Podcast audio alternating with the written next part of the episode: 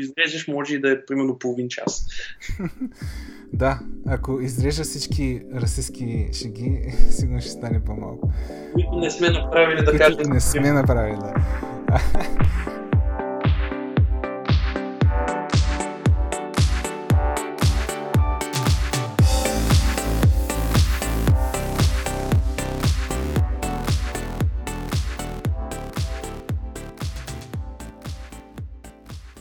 Това е първи епизод на мой подкаст, надявам се не е последен. И за мой събеседник днес а, а, съм поканил Радо Станков.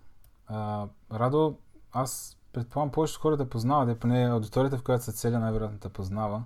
Но все пак няколко думи да, да кажеш за себе си. Да, здравейте, здравей, всъщност аз, да, както Кратко каза, аз съм Радослав Станков и сега е най-трудната част, която трябва да говориш за себе си. А, като цяло аз съм програмист от 2002 година, мисля, че. Обзет се занимавам с full stack от всякъде, смисъл от де, де, малко DevOps неща, през backend, през frontend, през архитектури.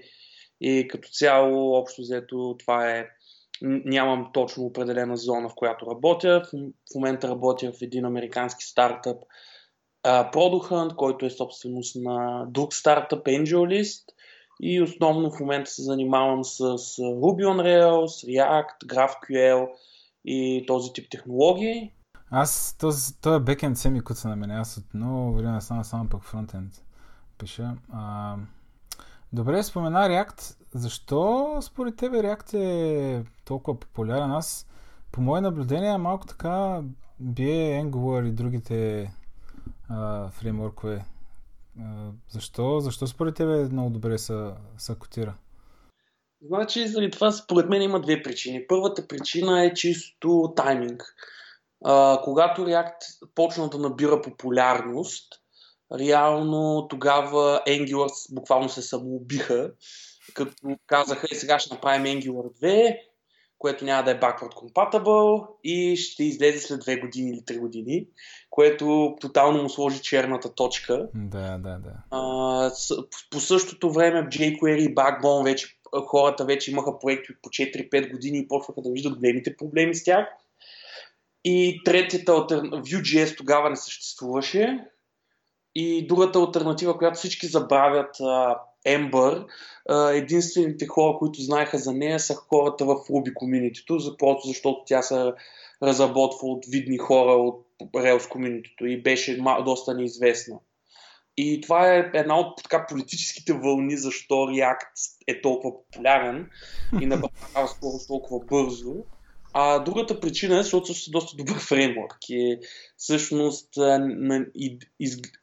е страшно простича, когато го погледнеш отгоре и е страшно изчистен. Буквално може за един-два дена да започнеш да правиш някакви прости неща.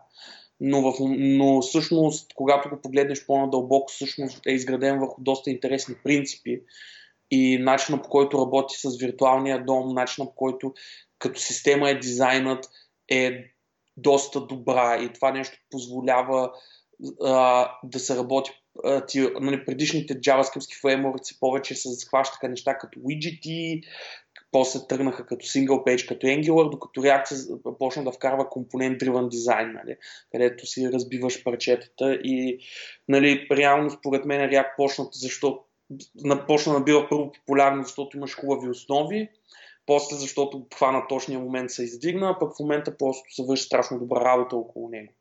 Мисля, React е изненадващ тази библиотека, която с времето не си увеличава пито, а си го намалява, което е супер якото, защото всъщност постепенно, нали, когато започвах React, повече нали, а, самото API на React беше много по-голямо, отколкото е в момента. С времето те, вместо да добавят нови неща и да го правят по-компликейте, те всъщност намаляват и режат докато го изкарат до това, което е сама, самия есенс на, цяла, на целия фреймворк. Да, аз, моите наблюдения са така доста сходни с това, което казах всъщност. Поне там, където бачкам аз и ние ползваме React, много добре скелва. Смисъл, от някакъв супер ментален ап а, успяхме да, примерно, без да, без да пренаписваме неща, защото нали, обикновено като скочиш в някакъв малък ап, изведнъж като се добавят супер много фичери и се стига момент, в който кажеш, а, ти май трябва да го пренапишем сега, но а, та, страшно добре скелна при нас. Не знам, този компонент base approach е просто е килър. Но, да, значи, в Полхан нашия експириенс там а, беше доста, е доста подобен. Ние бяхме с jQuery Backbone с къстен такава компонентна на система наша си и почнахме да вкарваме React просто за малки виджетчета за компонентче тук, компонентче там. Те компонентите почнаха да стават все по-големи, в един момент почнаха да стават цели страници. В един момент, като половината ти страници са React, слагаш рутер, става single page app. да, и цялото това време всъщност React скелваше. Нали, React се променяше, ние, нашето приложение се променяше и цялото това нещо скелваше по много... Абе, беше болезнено, ама не толкова, колкото примерно съм виждал с Angular проекти, които поне с Angular 1, с Angular 2 не съм работил. Докато говориш, съсетих, че в началото а, а, много хора бяха доста... А, бе не против, нали, ама тази идея за HTML и JavaScript на едно място много, много ги дразнеше. При тебе има ли такъв момент? В смисъл в началото примерно си кажеш, а, това е нали, супер тъпа идея, нали? Да, значи React, това е другото хубаво нещо на React в интерес на истината. И аз първия момент, като го видях, както всички беше това, толкова години съм се учил, че неща трябва да са. точно, точно, да. И в единия момент, значи за мен пречупването дойде, не, е, в смисъл аз това не го харесвах, може би няколко месеца като работех с React. В един момент почна така, а е това е окей, ама може би може има и по-добър начин, но това момент, в който ми просветна, всъщност не беше HTML в React, беше а, с CSS модулите, когато всъщност ти а, CSS файловете ти живеят в същия файл, в същата директория, където ти е React компонента и реално имаш CSS и JavaScript ти всъщност вече са на едно. И аз бях доста против това нещо, но общо след една седмица работа съм, съм се чудил как съм живял без това и как съм, съм организирал CSS преди това, преди CSS модули и такива неща. Да, да, да. Ние имаме много дълги. А, мога да кажа така леко. А, не болезнени, ама голямо приключение с този CSS а, заедно в React. Какво ли не, не пробвахме? Нали сега последно а, ползваме Glamour за, за CSS. Сега гледам, че хайпа е тия Style Components, които ме ми се вижда, често казвам, доста добра идея. А, при, вас, при вас как е CSS? CSS ами, Modules? Да, то аз, аз съм голям.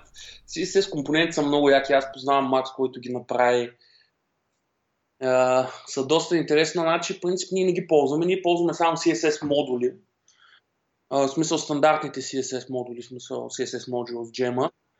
Uh, значи те това, което правят всъщност е за тия, които не знаят, нали, че uh, реално имате един CSS файл, който, който може да бъде импортнат в JavaScript и импорта всъщност е един обект с имената на класовете и тяхните имена след компилация. Така че, примерно, можете да имате 5 CSS файла, които всичките имат клас нем, който се казва item, обаче когато се компилира, то item ще му сложи някакъв суфикс и те са уникални, няма да имате колизии.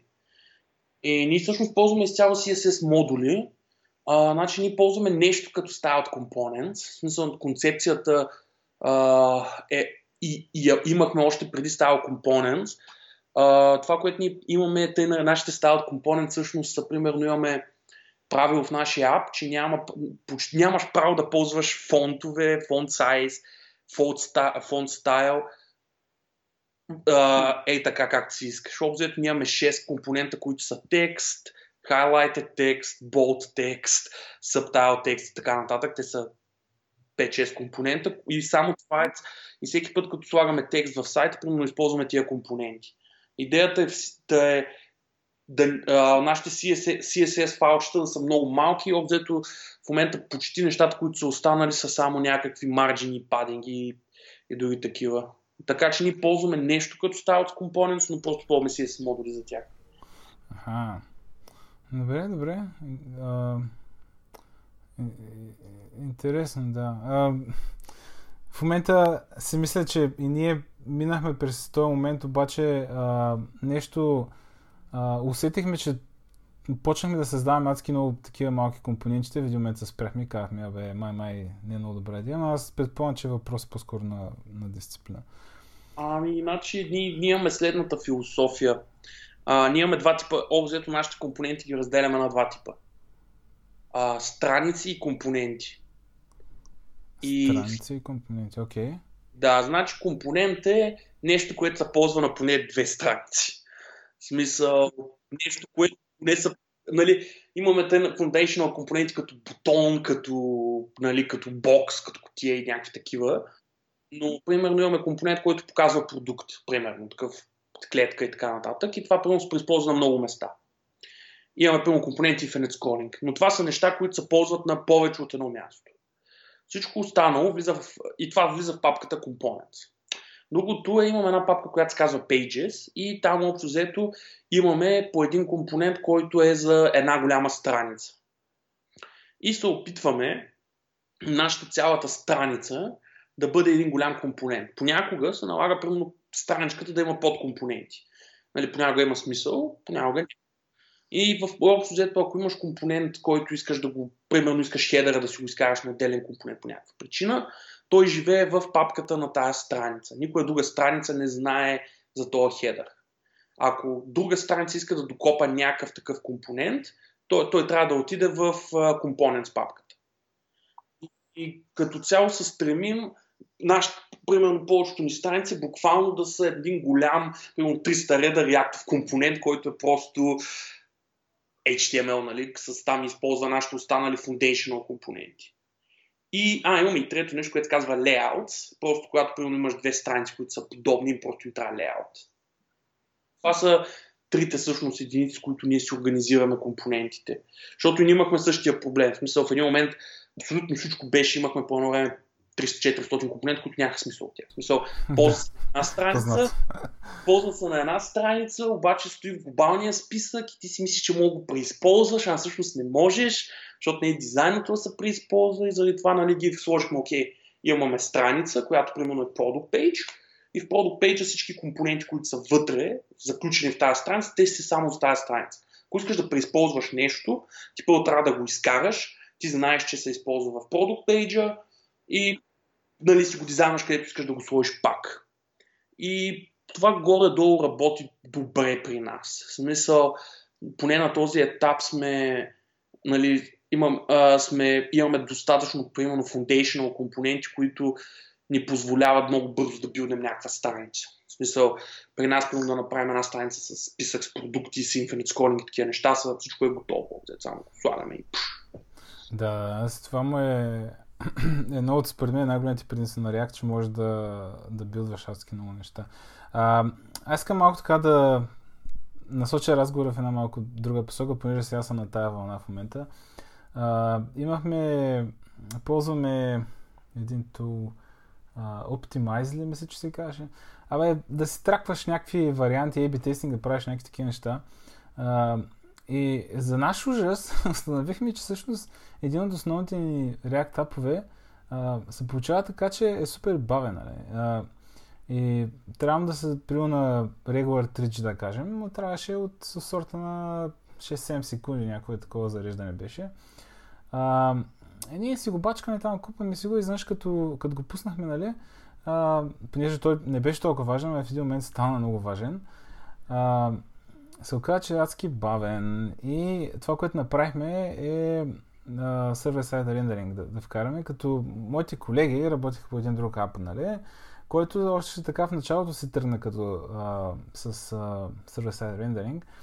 Обаче а, аз като го направих това нещо и се оказа, че с около 30-40% conversion рейта ни се увеличи, нали, което се беше доста голяма изненада. При вас как е, е този сервис на рендеринг? В смисъл, ползвате ли го, върши ли ви работа?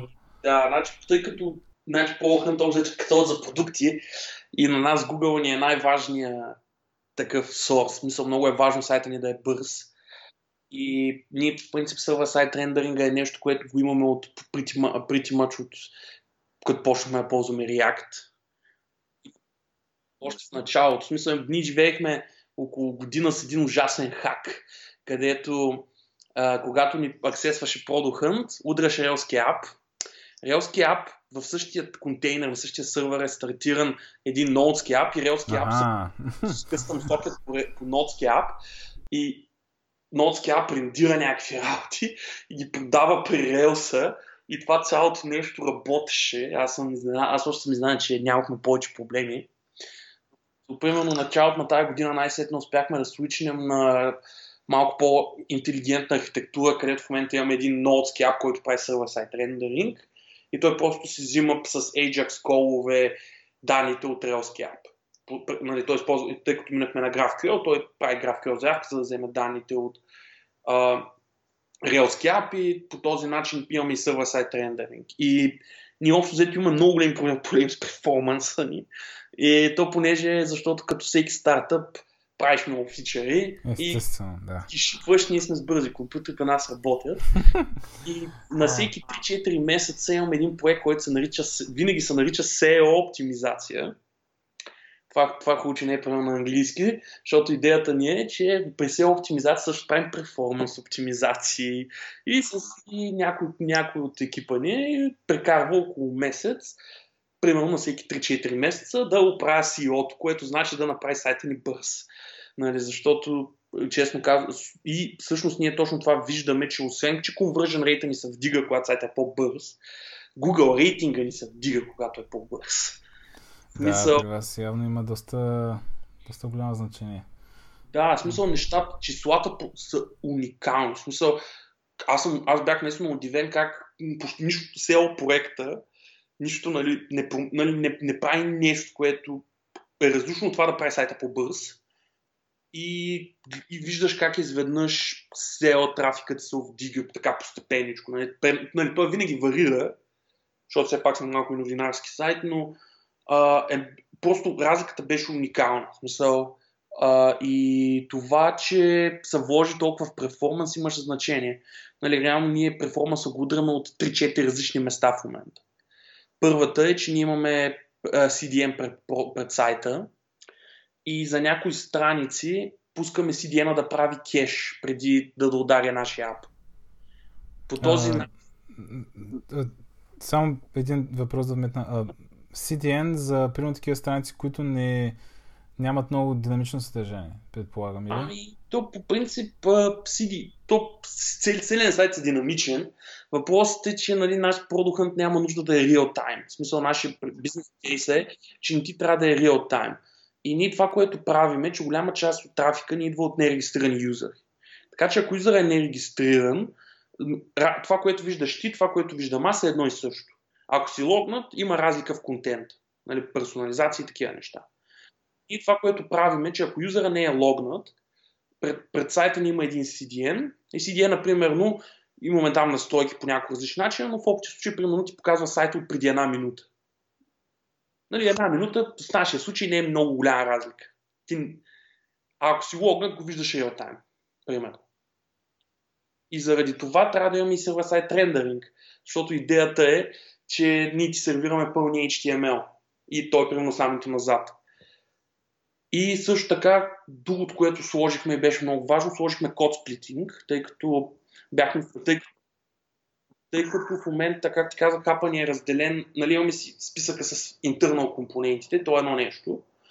Обаче, тъй като сайта ни е разделен на страници, беше много лесно да сложим, след като имахме рутера, да кажем, окей, код сплитваме, което значи, че вече всяка страница си има по-малкия JavaScript което също вдига страшно много перформанс.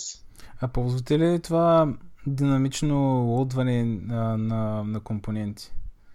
А, да, да, то точно през него работи код сплитинга. Да, да, да.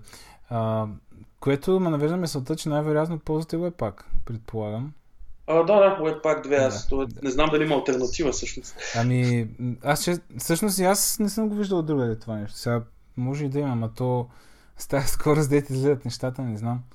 А, не те ли дразни малко това постоянно бълване на някакви а, нови тулове, нови... Ай, те фреймворкото гледам, че последната, примерно, година малко се успокоиха нещата, React, подобни неща излизат се, нали?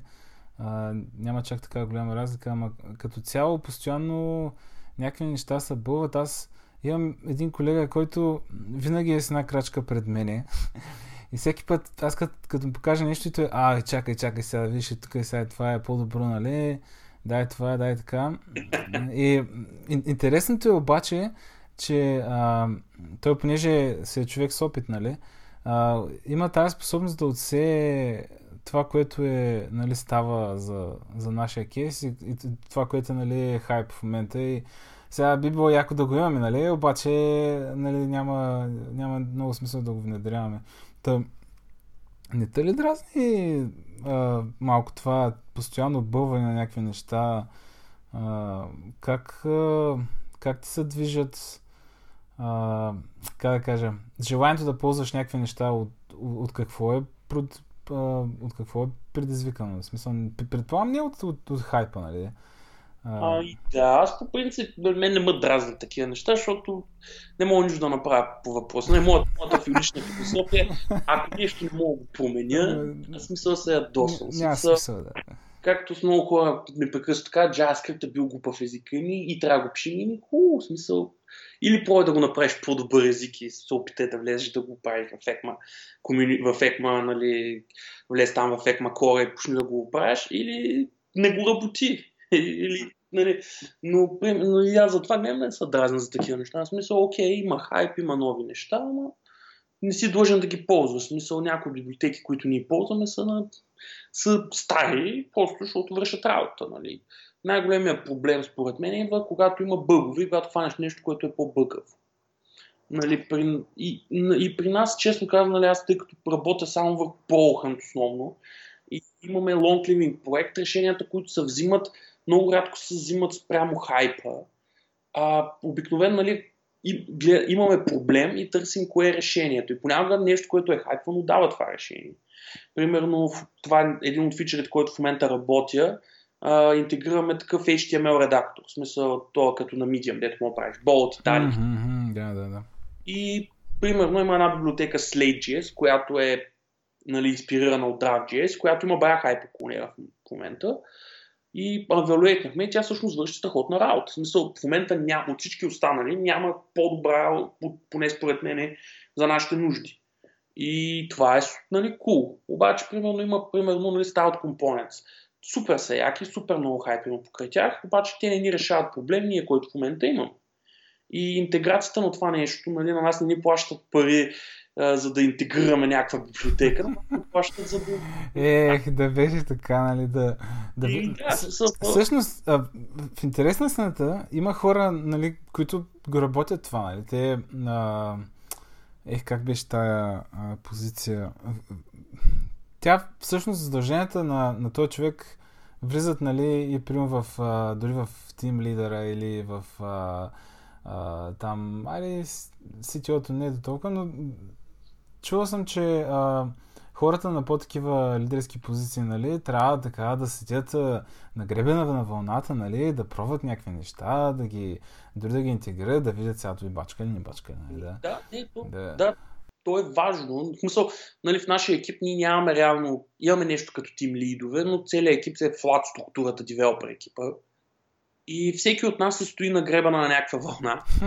И това нагребан, но това в повечето случаи ни помага в гледната точка, че знаем на къде се движат нещата.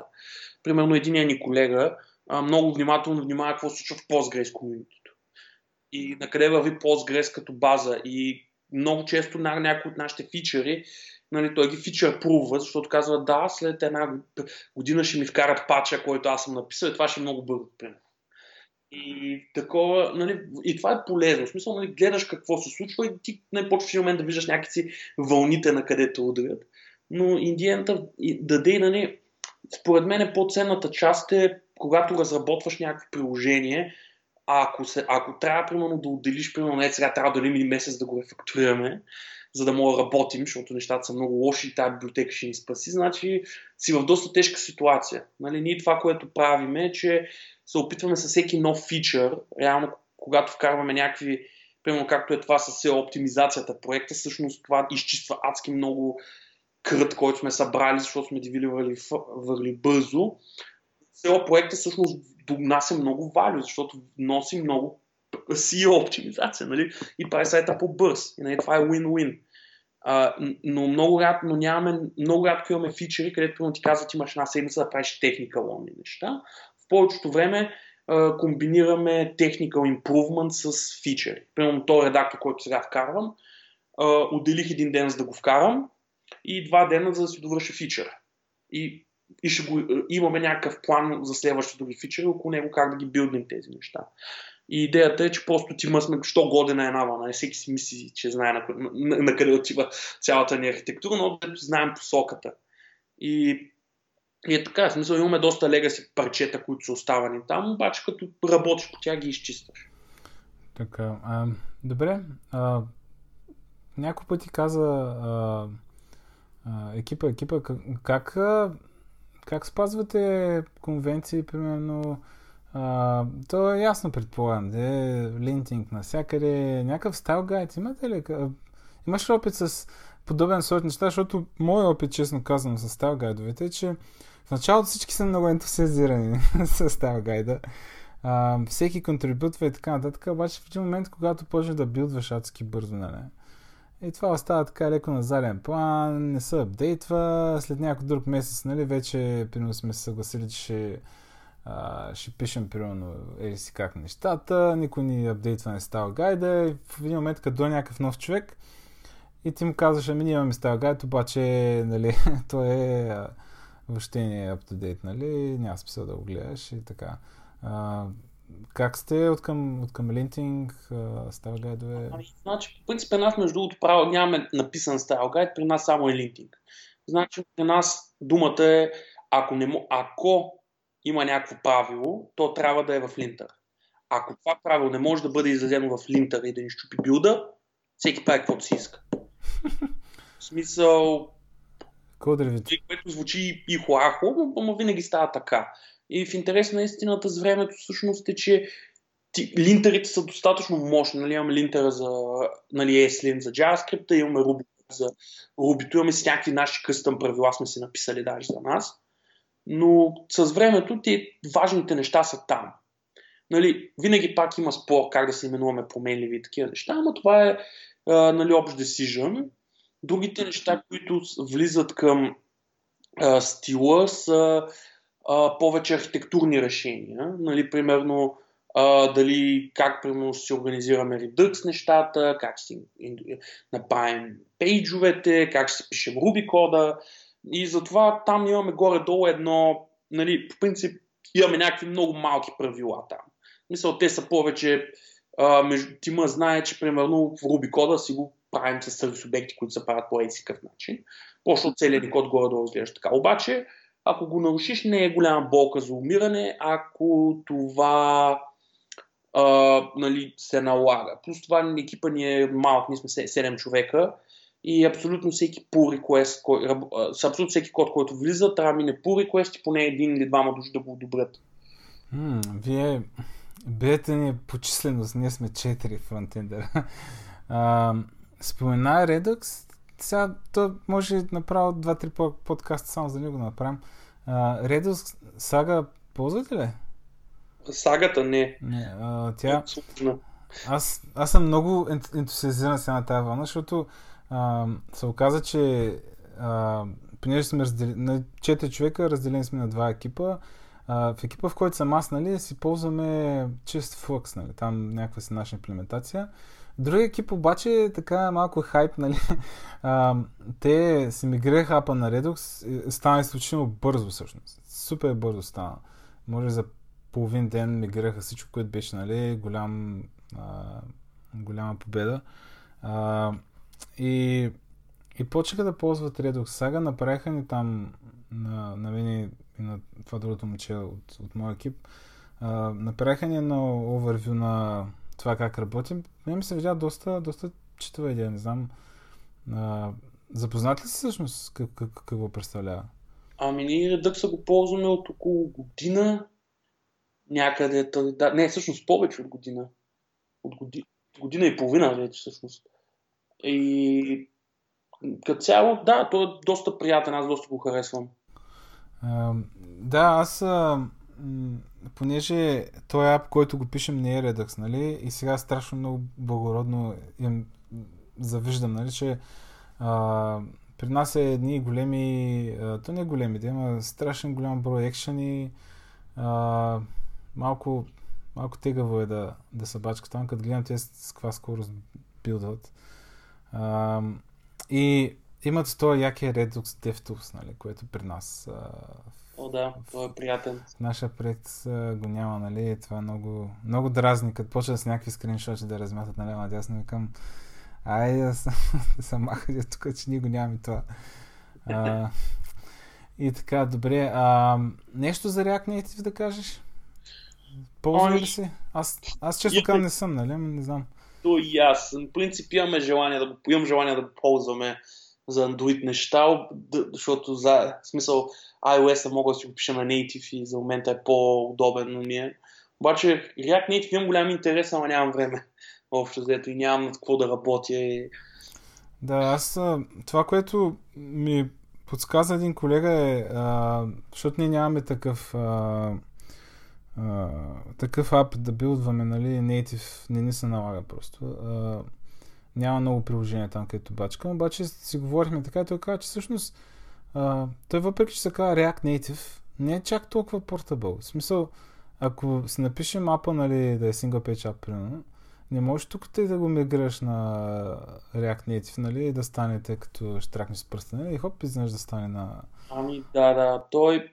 По принцип, идеята на React Native не е да е, напишеш once, работи навсякъде, а идеята е да реюзваш знание. В смисъл, ти примерно как да направиш single page app с Redux, кое, и сега така трябва да напишеш мобилен ап. Няма ли да вземе същия код и да го използваш. Най-много ще преизползваш примерно Redux или някакви лайберита. Но за Vue layer си го напишеш на ръка. Защото голям, идеята е, че uh, UI, който ще имаш в мобилното приложение, UI, който ще имаш в веба и UI, който ще имаш в Android, примерно, това са съвсем различни UI парадигми. Нали? И самият начин на изглеждане и написане е по много различен начин. Нали, как, като от юзер интерфейс гледна точка. Нали, ти, ти реално се запазваш отзад, примерно, част от енджина, примерно фетч на данните, как става. Това преизползваш и преизползваш знанието как да пишеш фронтенд код. Докато как изглежда UI, там не преизползваш много неща. Нали, примерно, сега нали, GitHub си минаха на електрон всичкото. И едно нещо, което аз това не го знаех, те го бяха писали в статията а в macOS по конвенция бутоните ти трябва да са camel case, такова да са title case. Смисъл, думичките да са с главна буква, нали всичките. В Windows обаче не е така, бутоните само първата, първата ти дума е с главна буква, всичко останало с малка буква. И това, а, нали, ако като видя ап, ще го усе... няма да разбера, нещо ще ме дразни в това. Обаче няма знаеш какво е, нали? И, и, да, и, и, и, в Windows същото. И, нали, примерно, на, едната, на едното място, окей, бутонът ти отясно, другото ти отляво. И е такъв тип, нали, ти, ти, това са малки неща, но ти ако почнеш нали, да, да шухолваш един ап, който искаш нали, да го шипнеш като UI навсякъде, той ще изглежда ужасно навсякъде. Mm-hmm, нали, това ще да. е което ще постигне. Ако, ако предполагам, се опиташ да покриеш нали, всичко, ще е доста, доста тегаво. Да, да, да, но нали, за някои неща ще сработи, но не и за всичко.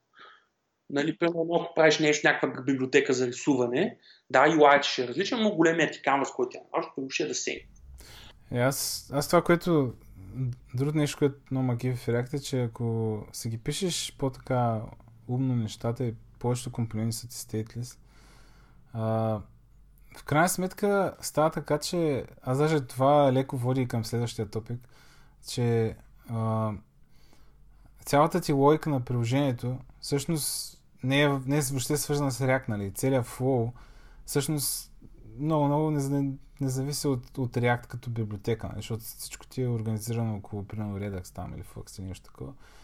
И всичкото си е там в едни сторове, в цялата ти логика, реално погледнато, може да я шипнеш да я ползваш някакъв друг фреймворк. Нали? Е, примерно да, да минеш, да казваш, ай няма да е React, да ще е Vue, примерно. И предполагам, ако си го написал както трябва, нали, е, ще бъде долу-горе лесно да, да минеш по този път. А, и отделно, ако приложението ти изглежда така, предполагам и тестването ти е, примерно от известно време насам, аз, абе, пиша, нали, ама не, а, не много често. Не пишат тестове за, за React компоненти много много, защото реално погледнато, което тестваш на някакъв стейтлес компоненти, дали, примерно, React може да ренди нещо, нали. А, ако няма никаква логика вътре и е само при някакви бутончета да цъкаш и да очакваш някакви екшени там, някакви колби, които да се извикат, това на някои места даже не го и тестваме. Повечето ни юни тестове, поне при нас нали, върху на база на останата част. Не толкова на, на React. А, та, за тестването ми беше въпроса. Как, как тествате? С какво тествате? Издай! Да, значи ние по принцип аз защото съм много голям беливър в тест, в тези driven development и даже помня да го правя, въпреки че за фронтенд код не работи толкова добре, колкото за бакенд. Mm, да, да, да. И ние, ние имаме всъщност няколко лера на тестване. Нали, на JavaScript ниво а, нали, имаме юни тестове за там функции, за такива домейн неща, които те са лесни за тестване. React компонентите ги тестваме с Zoom на Airbnb и даже ние сме си open source нали, uh, за интеграцията с Chai.js, тъй като един от нашите девелопери е core от Chai.js. В Chai.js е core, core контрибютор. Нали каза, че сте само 7, бе. Единият е бил контрибютор към Postgres, другия към... Много контрибютори при вас. Не, не е core контрибютор. В Postgres контрибютва пачове. Ага, добре. Нека така да според мен не заслужава да е core контрибютор там, но само пачове. Значи а... само, само някакви звезди сте се събрали явно там. Направо сме като са звезди. Rockstars. Добре, и, и, и, и какво казваш? Да. Та, имаме библиотека за чай, нали, която се е сършени. И начинът по който нали, тестваме нещата реално е, а, повечето ни стейте с компоненти не ги тестваме. А, в смисъл, тестваме нали, компонент са ренди, примерно. Mm-hmm. А, до, те, кога, по, по принцип гледаме да тестваме, когато, примерно, имаш if condition. Примерно, ако този компонент има два стейта, да изтестваме и двата стейта. Примерно, ако компонентът ти е, показва, примерно, статус на продукта, подаваме, имаме си такива факторите, които ни правят различни типове продукти, подаваме ги на компонента и тестваме, че в един кейс показва, а, че, компон... че този продукт е жив, то другия, че умря. Нали, тестваме, гледаме да тестваме логика. А, също така гледаме да тестваме как, когато имаш примерно някакви доми интеракции, примерно при клик, при такива неща, като не тестваме интеграция с Redux, и не тестваме дата фетчинг. Добре, това, да, да. Това, тъй като това е доста кофти в JavaScript, плюс това с GraphQL е малко по-сложно, все още нямаме добра практика там. А, за това обаче имаме в, в Rails света има много хубави тулове за acceptance testing, т.е. тестване на целият ти flow. Т.е. тестване, където се пуска Rails app, пуска се Nodes app, отваря се един headless Chrome браузър и почва да се клика. И реално по-голямата част от сайта ни е покрит с такъв тип тестове. И реално това ни е, през там знаем, че компонентите ни са конекнати, че компонентите ни работят нали, в, и вършат основните си работа. Нали, примерно, ако имаме една форма, тестваме, че като е събмитнем, ще има ерори, което нали, тества целият стак тест, тества сървъра, тества React, че ще ги покаже и обзето ни гарантира, че това нещо работи. И, и за точно и тези фичър тестове гледаме да сме по, по-сериозни към тях. В смисъл, там, там нали, се опитваме да имаме повече покритие за тях. И сме си билднали тулчета отгоре им, които ни позволяват да тестваме по-лесно такъв тип неща. Нали, примерно, имаме, имаме, нали, имаме сам начин по който пишем тия тестове и това нещо доста добре работи при нас. Нали, малко е, имаш 20 000 варианта на какви тестове пишеш, общо взето е с нямаме някаква централна политика. В смисъл имаме си много тулове и в повечето случаи, когато някой пише тестове, просто гледа, аз пиша този такъв компонент, писан ли е в някакъв в системата ни. Окей, прилича малко на това, окей, това как е тестван и нали, гледаш там как е тестван като а, схема, защото нали, имаме много малки трикчета, които ползваме. Нали, примерно единият трик, който ползваме е, че примерно когато тестваме един компонент, като го импортваме, не го импортваме с неговото име, а го импортваме с името компонент. За да може като преименуваме този компонент, теста да, да възможно най-малко промени в теста да има. И е такъв тип трикове имаме супер много, нали, които са просто малки такива ти правят живота лесен. Защото най-големият проблем за мен е с тестването е тулинга. So, ако нямаш добър тулинг, който ти позволява да пишеш тест без да се замисляш, окей, аз сега как да го тествам това, нали, нещата стават лесно. Даже, защото за мен тестинга трябва да е следния вариант. За мен да е по-сложно това да отида, да стартирам кода и да видя на ръка дали това работи, отколкото просто да натисна копчето и да... Да. И, нали, но все още там има проблеми. В смисъл, не сме на някакво финално решение. И голяма част от проблемите идват, защото сме и в стартъп. Нали, повечето ни страници са прави и след два дена се изтриват. Тогава никакъв смисъл да имаш по-лонгтерм тестове там. О, да, ние имаме една част от проекта, която а, така след а, примерно месец нещо работа сериозно с тестове, просто си казахме, е, е гати, това се променя, примерно всеки, всяка среда нали, го променя това. Сега няма пиша тест, нали, повече на това. И, и така, лека по лека си казваме, няма да тестваме, примерно сега тия компоненти, които супер много ги променяме. Примерно тях няма ги тестваме. Ще тестваме неща, които а, много, много не се променят. А, да, да, да. Това е стратегия, която работи. Нали, и ни, в този случай ние правим следното. Ако компонента е foundational компонент, примерно е infinite scrolling, мисля, това го ползваме всякъде. Това е много важно. Това е все едно външна библиотека. Тя тестваш много добре. А, ако, е, ако е в такъв случай, който много често се променя, тестваш есенцията му. Тестваш, примерно, като, като тази страница се отвори, не гръми се вора. Тестваш есенцията и я тестваш с браузърски кикърски тест. Където казваш тази страница като се отвори и като въведа тия полета в тия форма, се случва това. И ако сменям формата всеки ден, просто сменям един тест. Гледам, нали, не сменяш примерно на, всяка, на всеки форм фил от неговия малък тест. Uh, някакви по-такива сега да кажа по-интеграшни тестове, но това, което имам преди е end-to-end тестове, някакви по- как по-такива QA приеми.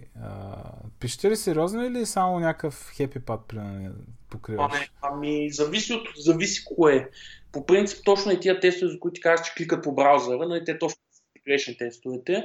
И реално при тях гледаме, много зависи каква е страницата. Ако е в много голяма част от нашите сайтове, страниците имат основно happy path. Защото все пак основното нещо, което се прави в прокънт, е да се гледат продукти.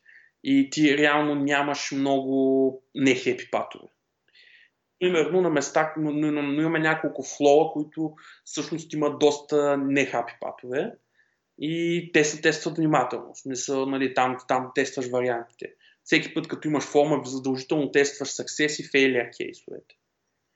Нали, имаме няколко форми, които имат много варианти, през които тези форми могат валидацията им се щупи. И нали, това нещо се тества също много внимателно. Нали, нали, но обикновено, когато имаш много нехапи патове, обикновено те са зададени по някакъв начин. Смисъл, нали, ние знаем, примерно, тази форма как може да фейлне. Нали, какви са бизнес правилата. Но в голяма част от нашите страници са презентационна логика и те в повече случаи няма много нехапи патове. Да, което пак доказва, че колкото да си говорим, колкото и каквито и съвети да, да даваме наляво надясно, аз така много често хора ме питат за някакви неща. Аз де не знам, де дам някакъв съвет, обаче истината е, че а, много неща зависят от контекста. Така че, който да кажеш, нали, може и да е уж най-добрата практика, пък всъщност да не бачка за, за тебе. Е, да, то е а... както казват, контекст и скинг. Да, да. А, така аз трябва да го поприключваме този, този подкаст. Аз бягаш да е едни 20 минути, ама нещо стана малко повече от 20 минути. А, добре подкаст може да е 20 минути, кажа, а осем ако не е някакъв ами... професионален подкаст с сценарии. Аз, аз честно казано, а, понеже нямам никакво време за нищо, нали, от а, както се, се роди малкия, а, това, което правя е, че а, искам да слушам някакви подкасти, обаче понеже няма къде и си ги качвам на флашка и ги слушам в колата, а, докато карам, обаче проблемът е, че аз повече от примерно 10-15 минути не карам, нали? Смисъл, аз а, нямам такива дълги преходи. И не обичам много да слушам някакви подкасти, които са супер дълги, защото като, като изляза, нали, като се върна после му губа контекст, нали, не знам за какво става. Но си бях казал, аз ако направя подкаст някой ден, ще е някакви 20 минути. А, ама, да, трудно явно. А, добре, някакви, като за финал, някакви събития, на които ще ходиш или гледам, че в София добре върви този React митъпа, има някакви събития там, които ми се ще да дойде някой път, ама... Ела, ела, трани спикър. Ама да видим. Еми, да, аз още като видях, че, че правят нещо такова, си казах, е, супер, на някой, до някой път ще се обаря. А, да кажи някакви... Е, спомена нещо в началото, че, че ще ходиш на GraphQL някаква конференция. Да, значи на, на, ето сега този уикенд а, на 21 ще е първата, в първата GraphQL Europe конференция. Съм там и всъщност се очаквам с голямо нетърпение, защото съм голям фен на GraphQL, някой път трябва да се поговорим за него. Ами, а, аз там нямам много опит, да, обаче пък ще ми бъде интересно. И хубавото е, че казваш дата, защото а, като знам с каква скорост успях да, успяхме да седим да говорим, даже още не съм натиснал стоп бутона и всъщност все още не знам дали този подкаст ще стигне до, до някой. А, та, добре, че казваш дата, защото аз не съм сигурен кога ще успея да го а, поприготвя, нали? Но а, къде ще е това нещо? А, това ще е в Берлин. Ах, ах, то с Берлин. Ех, ех, ех. Само там ги правят яхите събития. Е, а... да. Е, той имаше, аз бях в Виена сега, също на едно беше, беше също забавно. М- да, е, днеска гледам а... то, не знам, лайф ли беше? Не, май не беше лайф. А... JSConf EU бяха пуснали да, да. клипове. Днеска ли стана? Вчера ли? Кога беше? А, вчера свърши. Вчера свършен. Пак гледам, избухнали са някакво яко опенинг са направили там с някакви а, яки неща. А, е, да. да. Добре. Ще го закръглим на 50 минути. а, yeah. Да кажеш накрая, както се пита в повечето подкастове, а, как могат хората да те намерят да следят твоето творчество? така казвам. Не, че има много хора следят напоследък, но да, обзето мога да следите в Twitter като Ръстанков. Mm-hmm. Общо навсякъде съм Ръстанков в GitHub, в Twitter, в SpeakerDeck. Uh, май само във Facebook съм Ръстанков, защото някой гад влезе от това нещо. Uh, но да, общо ме е мога да ме намерите като Ръстанков прити мъч навсякъде. Ами добре, добре тогава. А, казвам чао за сега, дано, дано има Дано записа да е минал. Дано записа да е минал. Забавно. Забавно. Ами виж, ако не е друго, поне си попрекахме нали, на воля. Еми, да. Добре, ами чао от мен тогава. Ай, нека вечер, чао, чао.